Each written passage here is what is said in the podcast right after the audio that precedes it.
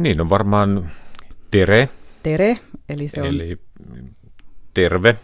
Se voi tarkoittaa itse asiassa sekä tervetuloa, mutta myös yleistä tervehdystä, vaikka nyt moi. Mm. Vaikka viron kielessä itse asiassa jännällä tavalla on nyt levinnyt aika, aika pitkälle myöskin tällainen italialaistyylinen ciao, minkä alkuperäistä mä, mulla ei ole mitään tietoa. Selvä, mutta... olisiko ciao niin kuin moin tilalla niin, sitten, niin, ja missä, mikä tämä kohteliaisuusaste on tällä tere-tervehdyksellä? No se on sellainen hyvin neutraali ja yleiskäyttöinen. Et se sopii kaikille, menee paikalla voi sanoa tere. Ky- kyllä vaan. No entä sitten ole hyvä? Äh, palun.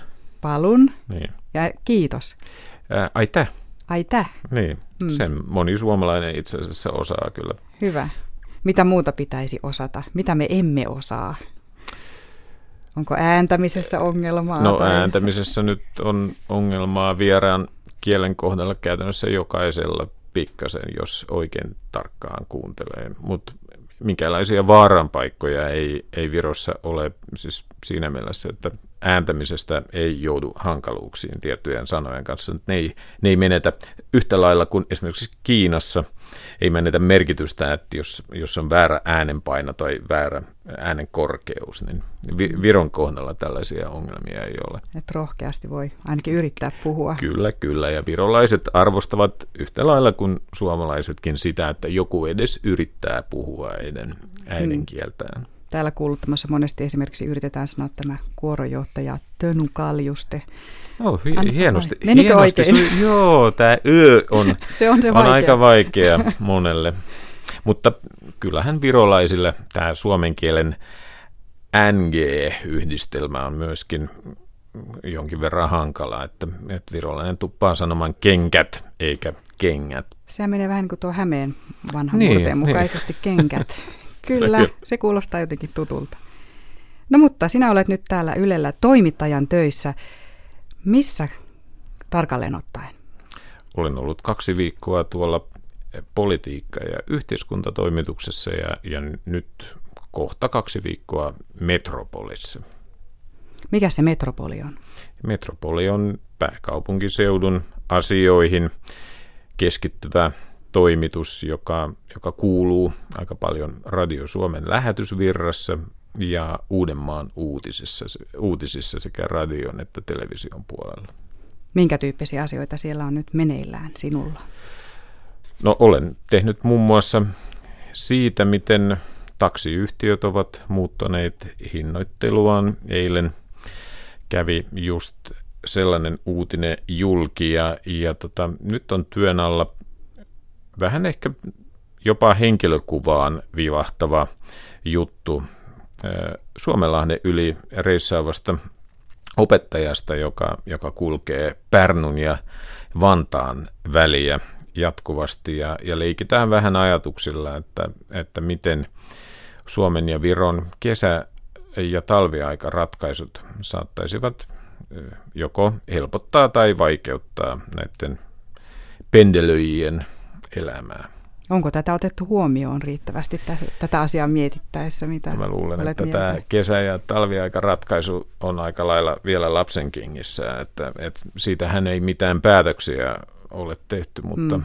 mutta kovasti, kovasti sitä on pohdittu ja, ja kun ajattelee taas, miten paljon se puhuttaa ihmisiä sekä verkossa että oikeassa elämässä, niin, niin kyllähän siinä kellonaika on sellainen, sellainen aihe tai asia, jonka kanssa me jokainen olemme joka päivä tekemisissä, niin siinä mielessä se on lähellä meitä Kyllä, kaikkia. jokaista. No Rain Kooli, pendelöitkö sinä Suomen ja Viron väliä?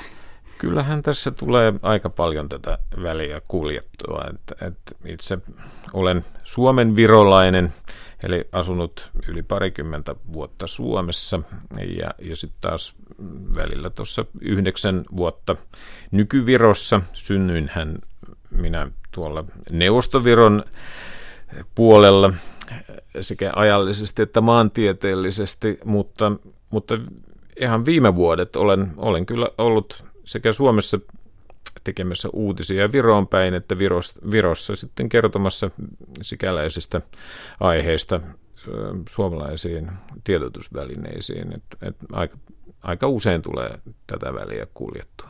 Miten sinusta tuli toimittaja? Tiesitkö sen jo silloin lapsena?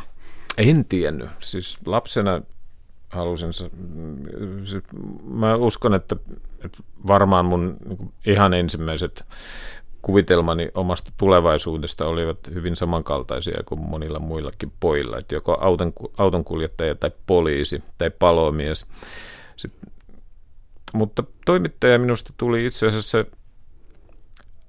sen oivalluksen seurauksena, että, että lukion ihan viimeisen vuoden aikana piti valita joku ammatti itselleen. Ja, ja jotenkin mä ajattelen, että se voisi olla, olla sidoksissa kieleen, koska äidinkieli oli, ja, ja siihen aikaan jo suomen kieli myöskin oli mun vahvoja alueita.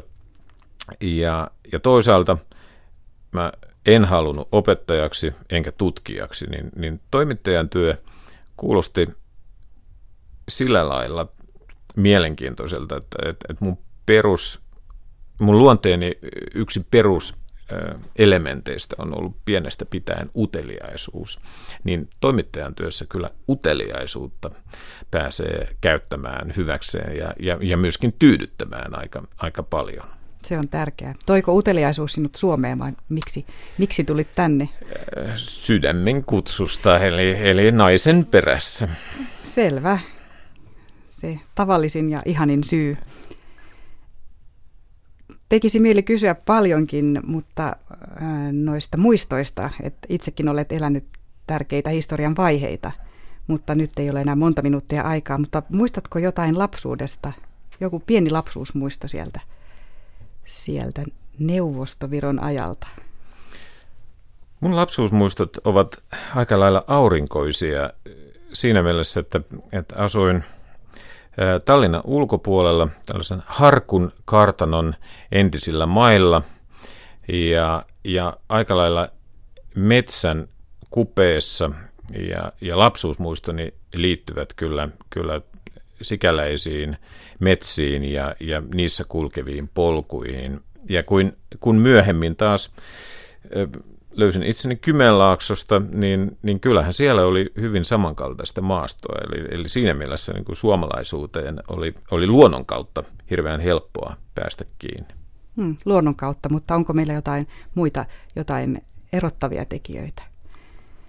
Jos ajattelee kulttuurisesti, törmääkö johonkin sellaisiin yllättäviin asioihin, vaikka ollaan tavallaan lähellä? No mä luulen, että se ominaisuus on ehkä suomalaisille yllättävämpi kuin, kuin minulle. Eli, eli suomalaiset hän pitää itseään usein tuppisuina ja, ja ei kovin sosiaalisina, niin mä väittäisin, että Suomessa ollaan jopa alttiimpia aloittamaan spontaani keskustelu ventovieraan kanssa kuin esimerkiksi Virossa. Hmm, suomalaiset säästä puhumisen maailmanmestareita, ehkä, en tiedä.